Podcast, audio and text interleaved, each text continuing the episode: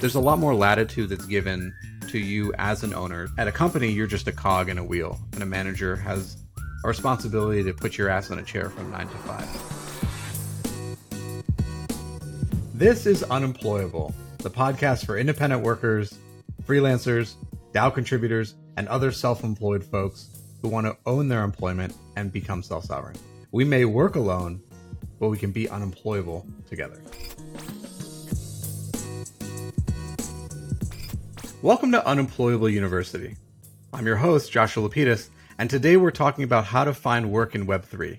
The future of work is in Web3 and DAOs, and after listening to today's episode, you'll be better prepared for that future.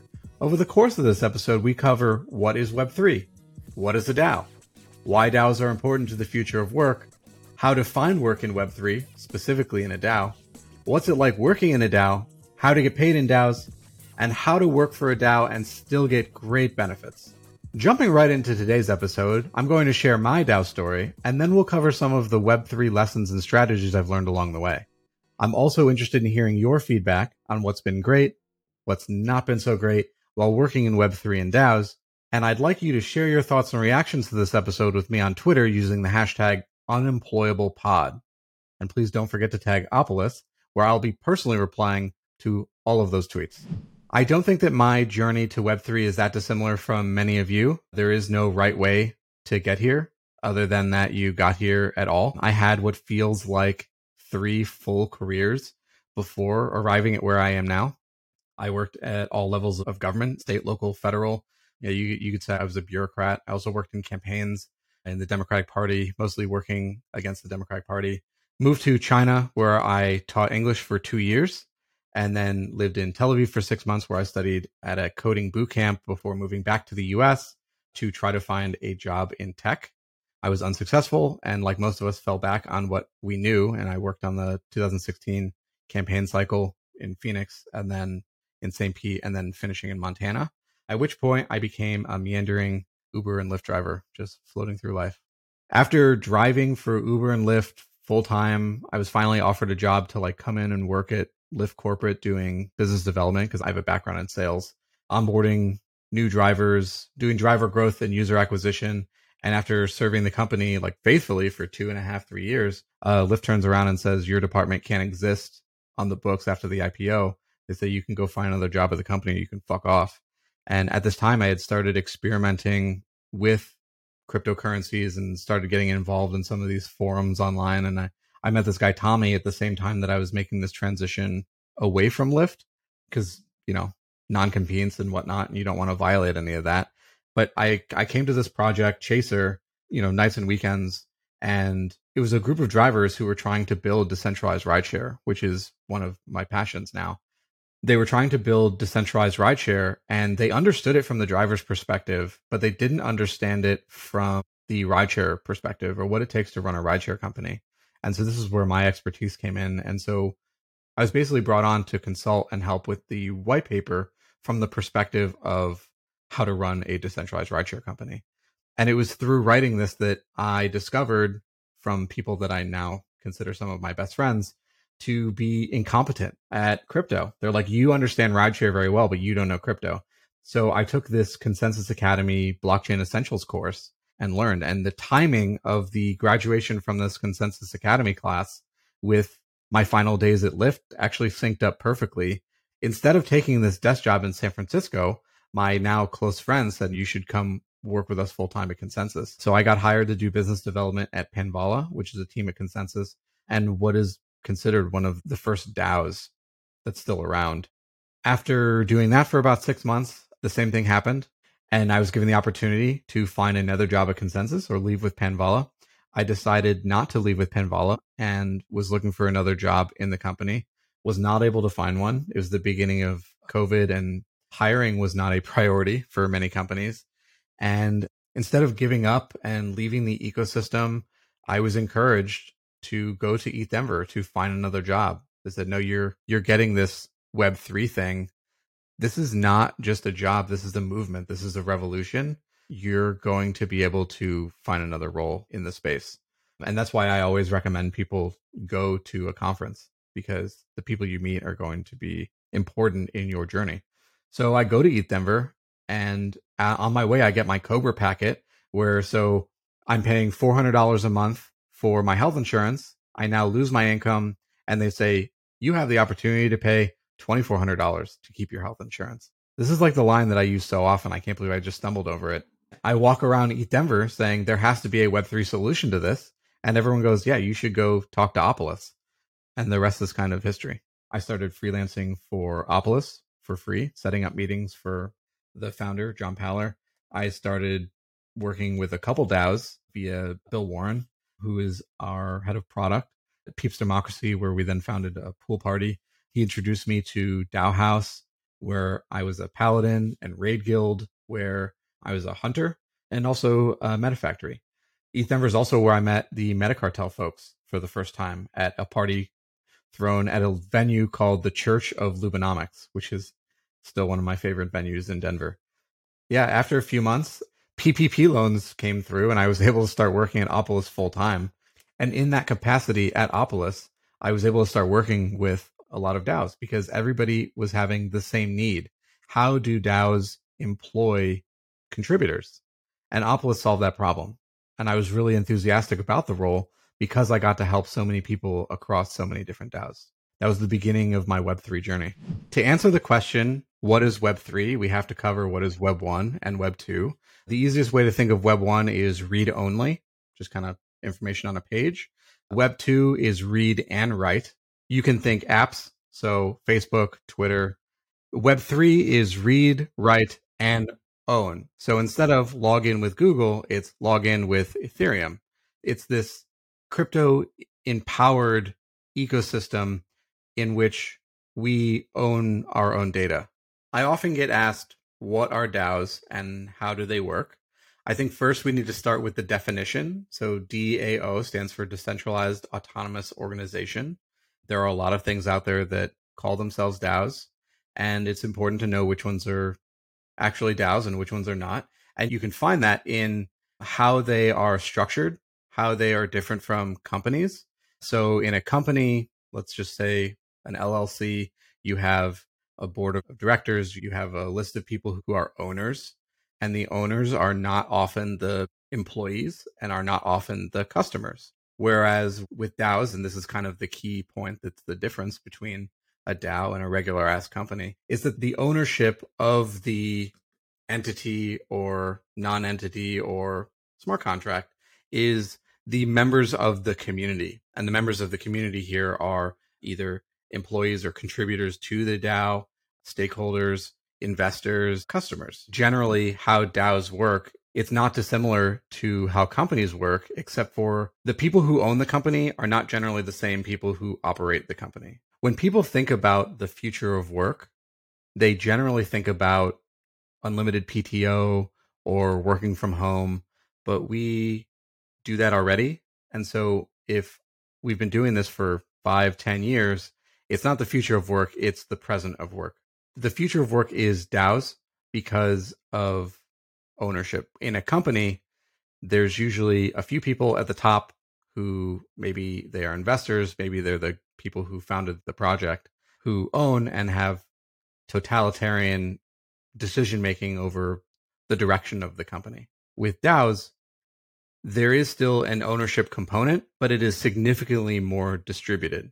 So you're working with peers who are able to remove leadership, who is often you. We often get asked, why work in a DAO when you could just work in a company? And if you want to just sit in a cubicle or get your special work from home and just like slave away for the man, people who are making billions of dollars while you're getting basic comp and maybe some equity, you can do that. There's not this like distinction of, ooh, I want to work in DAOs.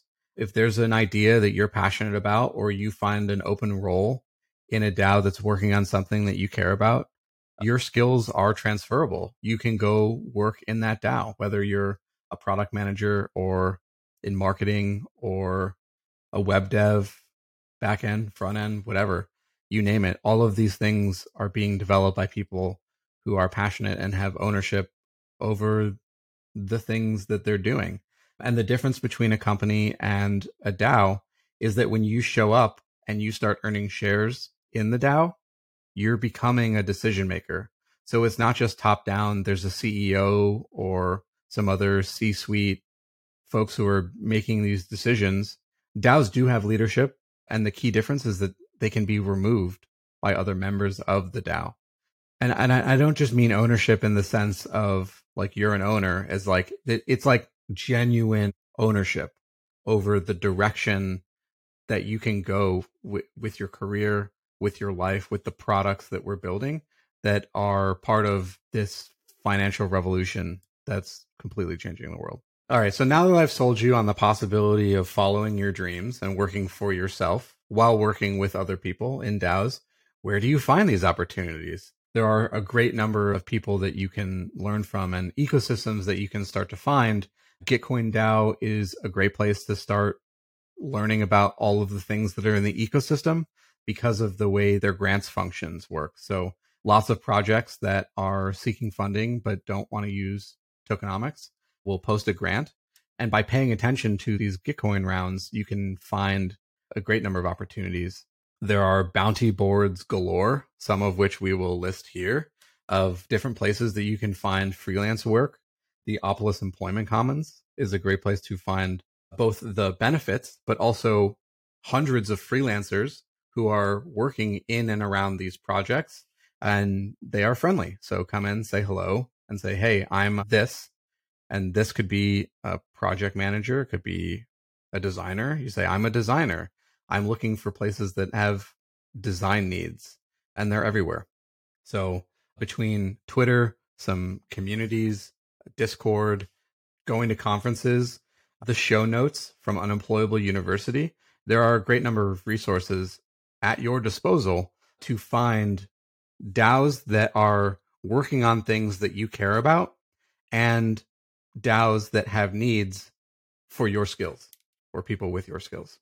So naturally, I do get asked, is my skill set in high demand? And the answer almost categorically is yes.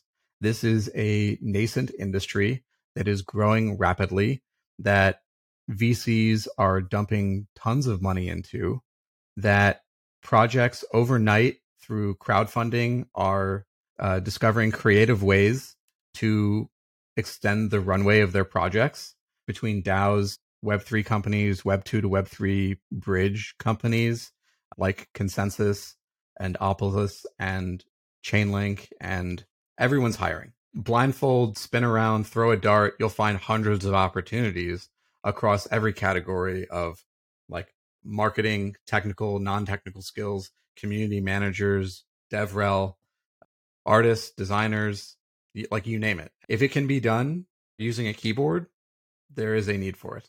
One of the greatest needs, like one of the things that Opolis that we're seeing that is in the highest demand right now is actually like accountants, CPAs, people who are able to do books, maybe treasury management, a little bit of risk management. The deeper the pockets, the more there is the need for all of these different skills. At these conferences, I do meet students, and students always ask, like, are there internships in DAOs? And I think the answer is both yes and no. So internships, as I mentioned, I come from DC, which is famously known as the city of unpaid labor because there are so many unpaid internships. There is unpaid work to do in DAOs, and that's how everyone gets started. You show up, you raise your hand, you say, I can do this work. And very often, because of the both progressive and libertarian nature of most of the people who work in DAOs, people get paid at least a fair wage for what they're working on. Are you going to have a starting salary at the top, your first role in the ecosystem? Probably not. A lot of it's bounty specific, you know, a couple $100 to do this, a couple $1,000 to do that, maybe join a sprint or two sprints. But for the most part, this space is pretty well compensated.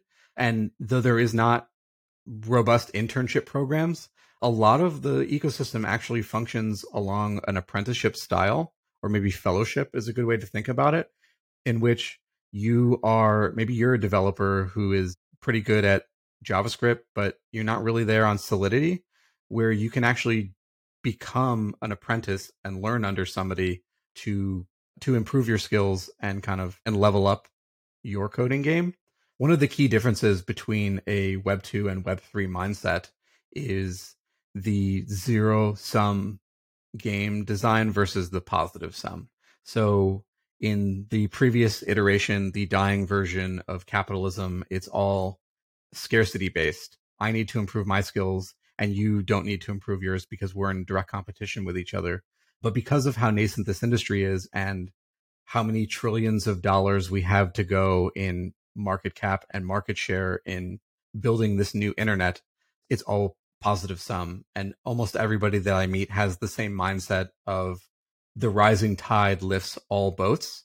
And by helping you to improve your skills, I'm improving the skills of others in the ecosystem. And we are all going to benefit together. And that's one of the mutualistic things that actually Opolis helps with the DAOs that we service. DAOs are not our customers. DAOs are our partners. And it's because there's a mutual relationship in when you contribute to a DAO, you're not becoming an employee of a DAO. You're becoming an employee of yourself, co-employed with Opolis. And so what is it like to work in DAO? It's not all rainbows and butterflies. There are some pros and there are some cons. One of my favorite aspects of working in the ecosystem in general is the freedom and flexibility and the lack of micromanagement. Instead of being time-based constraints of like be at your desk from 9 to 5, you really can set your own hours as long as you are getting the things that you need to get done. And there's not just a manager who's telling you this is what you need to get done. It's a group discussion with your peers, your fellow DAO members or shareholders of what is a reasonable timeline to achieve this goal. How long is this sprint going to be? What are we going to work on? What are the KPIs? So there's a lot of similarities. But because you, as an individual contributor, are a major stakeholder in the success and failure of the company, there's a lot more latitude that's given to you as an owner to make decisions on behalf of your time management. At a company, you're just a cog in a wheel, and a manager has a responsibility to put your ass in a chair from 9 to 5. How does decision-making work in a DAO? Ineffectually, in a word. It's new, and there's a lot of experimentation. One of the cool things about working in a DAO is you're actually participating in the meta of how decision-making is going to work in the future. And so you are basically a rat in your own experiment. It's not a great analogy, but it helps to help you picture it. We are all lab rats in experiments of what the future of work is going to look like. How do decisions work specifically? There's not one right answer to that, other than the commonality is that it's not top down. A lot of DAOs handle decision making very differently, but the key factor is that there's not one person at the top who is making decisions on behalf of other people. Sometimes that can be a delegated right. But at the end of the day, that person can be removed via voting or consensus. Not all. Sometimes that's not the best decision-making process. DAOs are figuring that out as they go along and iterating on the process. But it is leaps and bounds a drastic improvement from how things used to be. Yeah, so working in DAOs can be lucrative. There is significantly less slippage and waste than in the corporate structures. And so more of that value is given directly to contributors rather than tied up in bureaucracy. So that's nice. How does it work on chain? Sometimes by consensus, there's a pot of money and the DAO members will vote to allocate it to you. Sometimes it's part of a regular comp plan, and just maybe through one of our partners, Superfluid, you're having your pay streamed to you in real time to your address.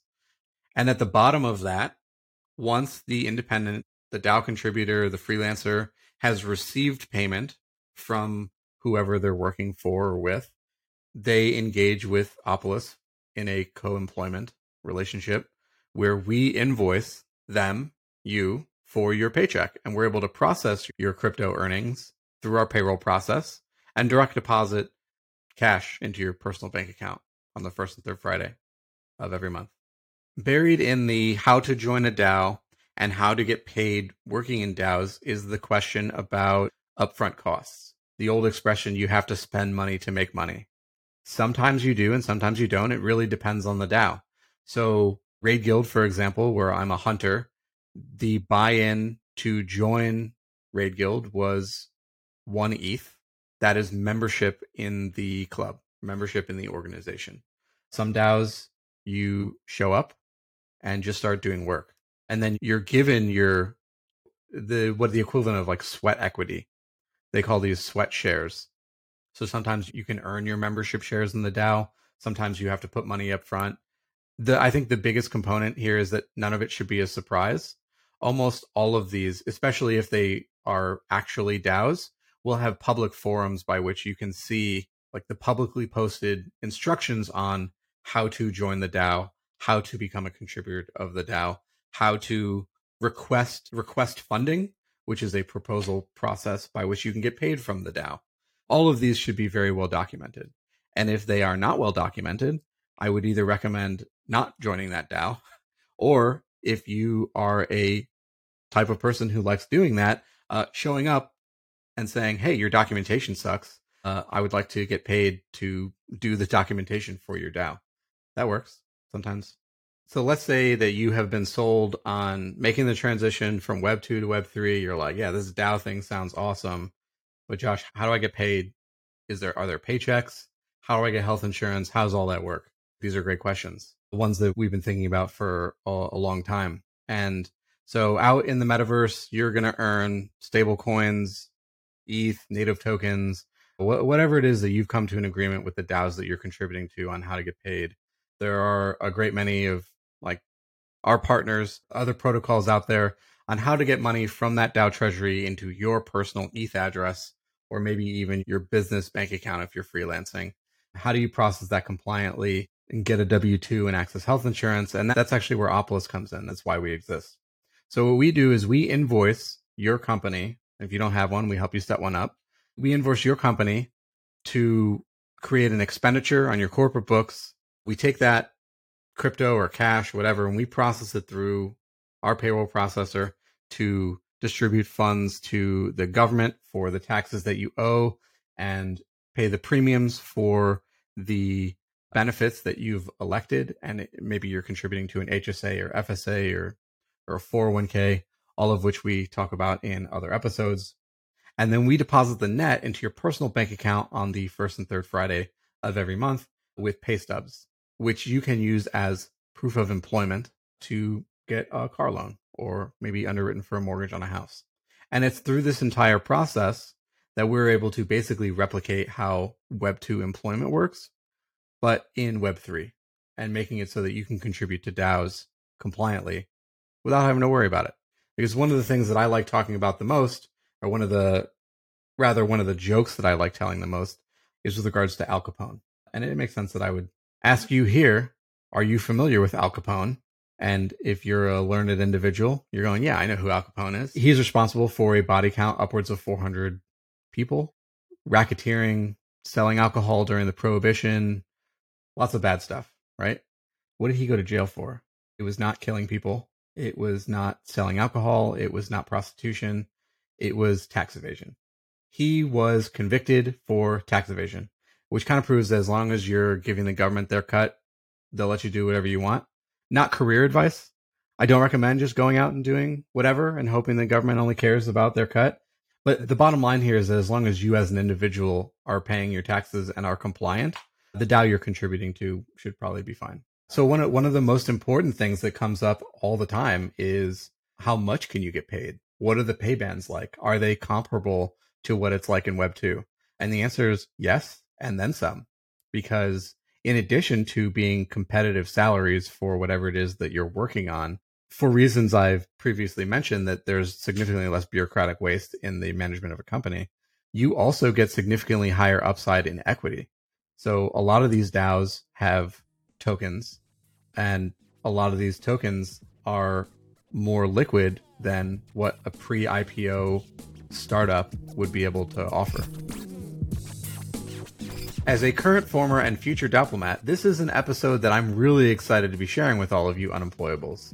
I'd love to hear your reactions and thoughts. You can tweet at the show at Opolis with the hashtag UnemployablePod. At Unemployable, I'll always be looking ahead to see what's on the horizon. I'm bringing you top strategies for thriving in the new economy with freedom, flexibility, and peace of mind. I hope you got a lot out of this episode on working in Web3. If you like this episode, please leave us a rating or review on your favorite podcast player.